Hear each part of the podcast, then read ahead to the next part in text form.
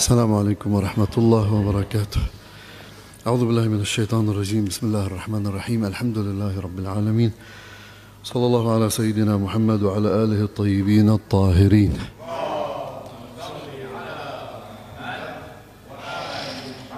ذكرنا أن النبي في أحداث طبعا السنة السادسة للهجرة في ذي القعدة أن النبي صلى الله عليه وآله أراد الخروج لمكة لأجل العمرة بعد أن رأى مناما وأن الله سبحانه وتعالى سيفتح له فتحا مبينا، فأعد العدة للخروج حاجا معتمرا وليس طبعا محاربا، ودعا أصحابه ودعا قريش ودعا الأعراب من حول المدينة لكي يخرجوا معه. هذا ما ذكرناه طبعا سابقا.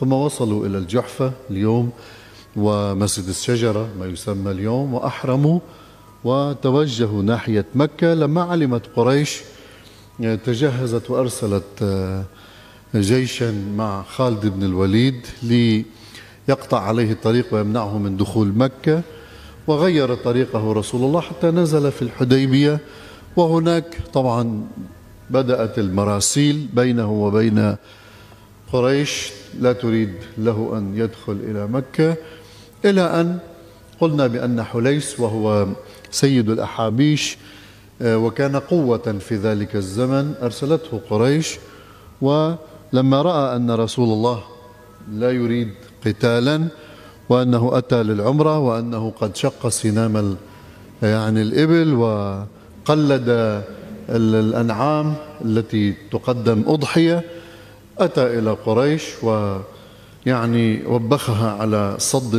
النبي عن البيت. المهم هذا كله ذكرناه سابقا إلى أن وصلنا. حدث ابن إسحاق عن ابن عباس أن قريشا أرسلت 50 رجل ليصيبوا من أصحاب محمد، يعني مناوشات يزعجوهم بحيث يرموا عليهم نبال وكذا حتى يهربوا ويرجعوا.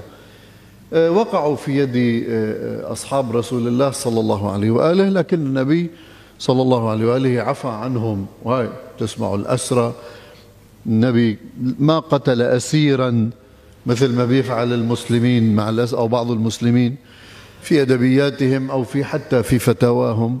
لا، النبي كان إذا وقع في يده أسير يعلمه الإسلام إذا أبقاه كما حصل في أسرى بدر، أو يرجعه أو يعفو عنه، مش يقتله.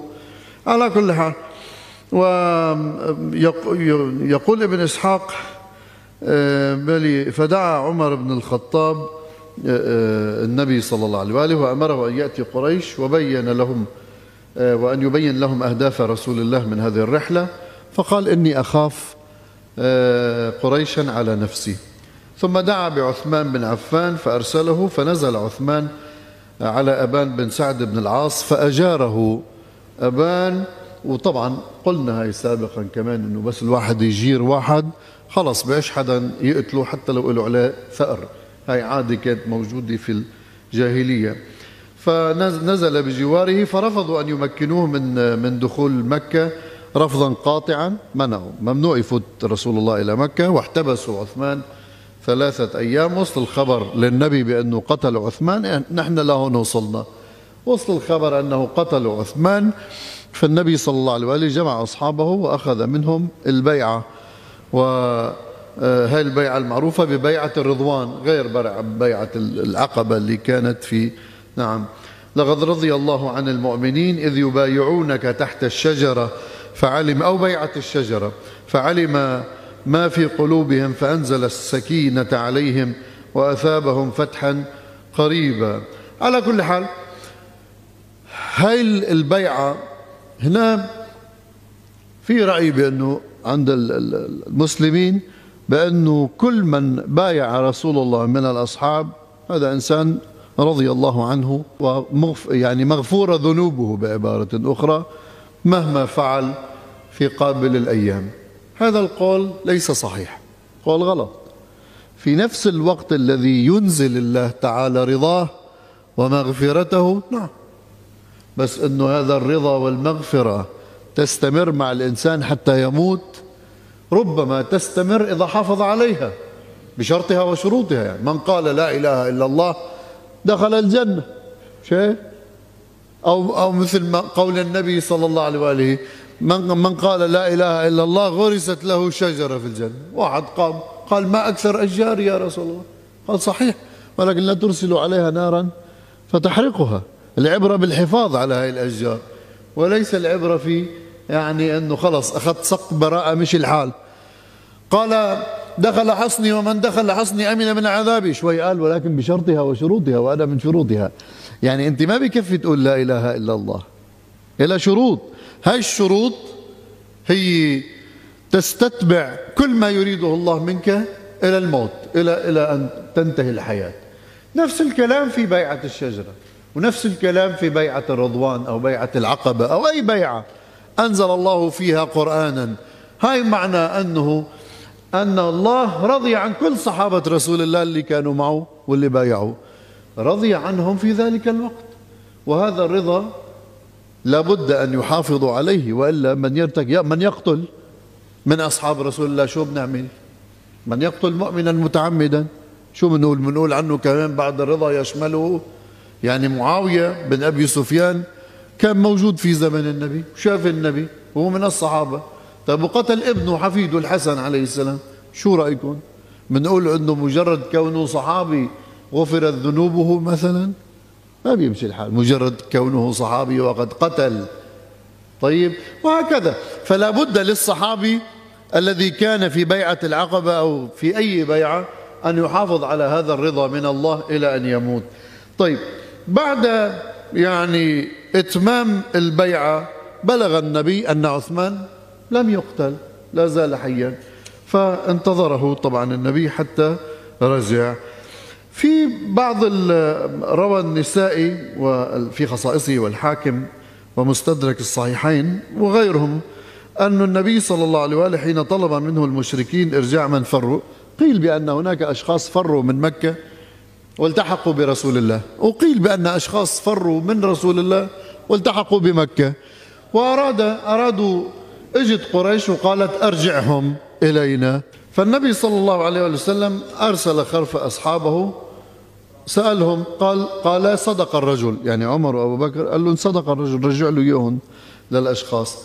فتغير وجه رسول الله والتفت إلى الوفد وقال لن تنتهوا يا معشر قريش حتى يبعث الله رجلا منكم قد امتحن الله قلبه للإيمان يضرب أعناقهم إلى آخره. فقال أبو بكر أنا يا رسول الله، وقال عمر أنا يا رسول الله، فقال لا ولكنه خاصف النعل، فالتفتوا وإذا به علي عليه السلام يخصف نعل رسول الله. هلا هذه الحادثة حصلت هونيكي، حدثت في مرحلة في المدينة وركبوها على شو اسمه، أنا بديش ناقش بالموضوع، بس وارد كما قلت لكم في النساء والحاكم وهذه الرواية. بكل الحالات من جاء في البداية والنهاية أيضا لابن كثير أن عمر وأبي بكر قالا لرسول الله أولست كنت تحدثنا أن سنأتي البيت ونطوف به؟ قال بلى، ولكني هل أخبرتك بأنك تأتيه هذا العام؟ فقال لا. فقال صلى الله عليه وآله إنك آتيه. يعني وجاء في رواية ثانية أنه قال ما شككت منذ أسلمت إلا في ذلك اليوم، أنه شككت برسول الله أنه ما خلونا نفوت والنبي سيعقد صفقة وإبرام اتفاق بينه وبين كذا، فكأنه حصل لديه الشك. على كل حال هاي روايات أيضا موجودة وليست من مصادرنا. بكل الحالات وصلوا إلى اتفاق. بنود هذا طبعا تفاصيل كثيرة ما لها أي أهمية، يعني إذا بدنا نذكر كل شيء بنطول كثير وبدون فايدة.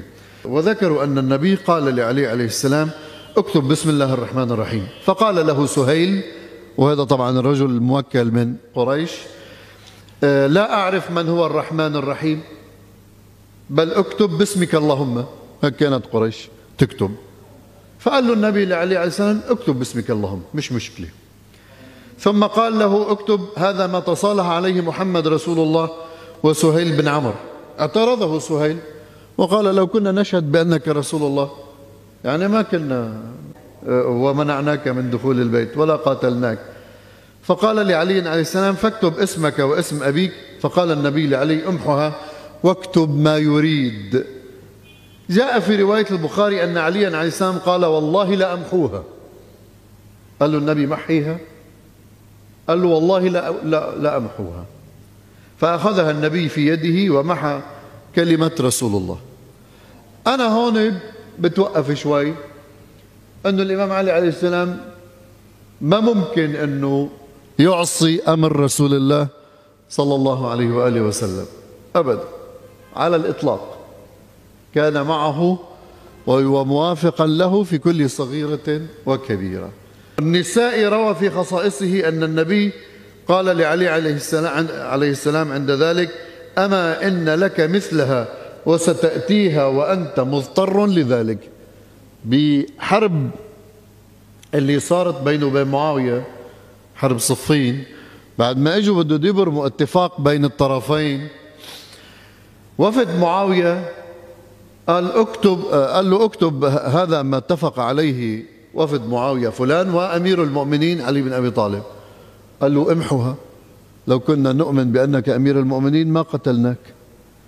فقال له لابن عباس، كان عم يتولى، قال له: امحوها واكتب هاي اللي إن لك مثلها. حدث مثل في صفين مع علي عليه السلام، حيث محى كلمة أمير المؤمنين وكتب كلمة علي بن أبي طالب.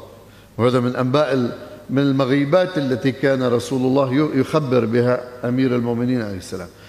وجاء في عهد هذا الصلح أنهما قد اصطلحا على رفع. تشوفوا قبل ما نشوف بنود الصلح أنه أحيانا بيصير في بين المتفاوضين تنازلات من الطرفين، هذا بيتنازل شوي هذا بيتنازل شوي، والتنازلات عادة ما بتكون يعني ذات أهمية كبرى قدام الأهداف الكبرى اللي لازم يتفقوا عليها.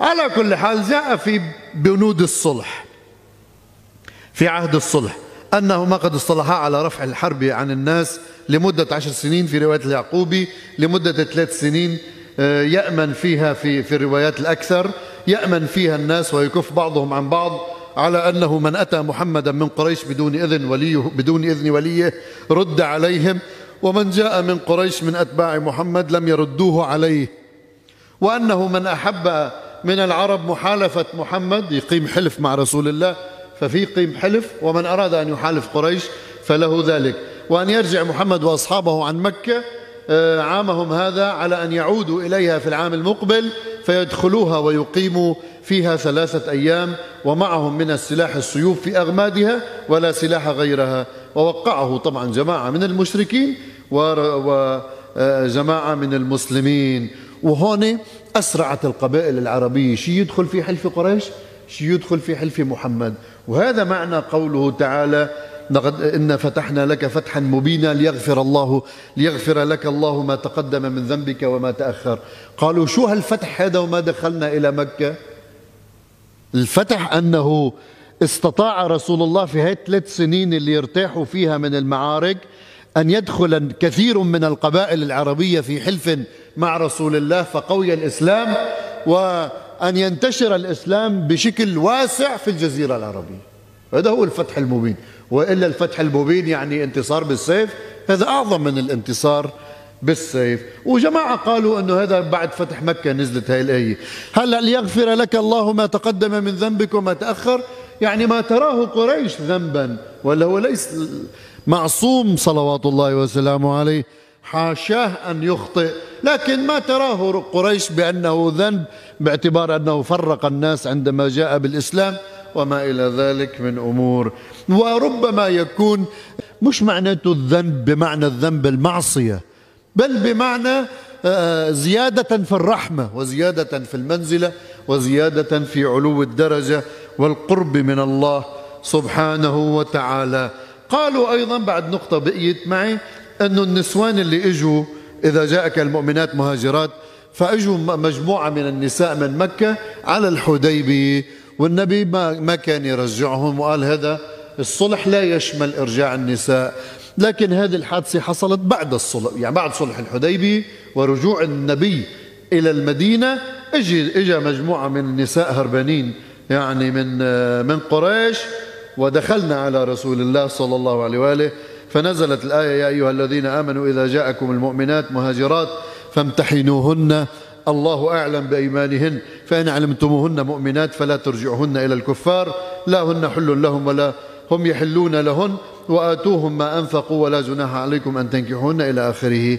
وهون إجا جماعة يعني من المشركين إلى رسول الله يطلبون رد هؤلاء النساء، فالنبي امتنع عن ردهن وقال لهم بأن الصلح لا يشمل ذلك، يعني إرجاع النساء، وهن لا يردن ذلك، بل جئنا مسلمات مطيعات لله سبحانه وتعالى. وبعضهم قال أنه هاي الآية نزلت يعني بعد فتح مكة. على كل حال سواء كان بعد فتح مكة أو بعد صلح شو اسمه، هاي قصتها باختصار والحمد لله رب العالمين. وبعد منا تأتي إن شاء الله غزوة خيبر. وصلى الله على سيدنا محمد وعلى آله الطيبين الطاهرين.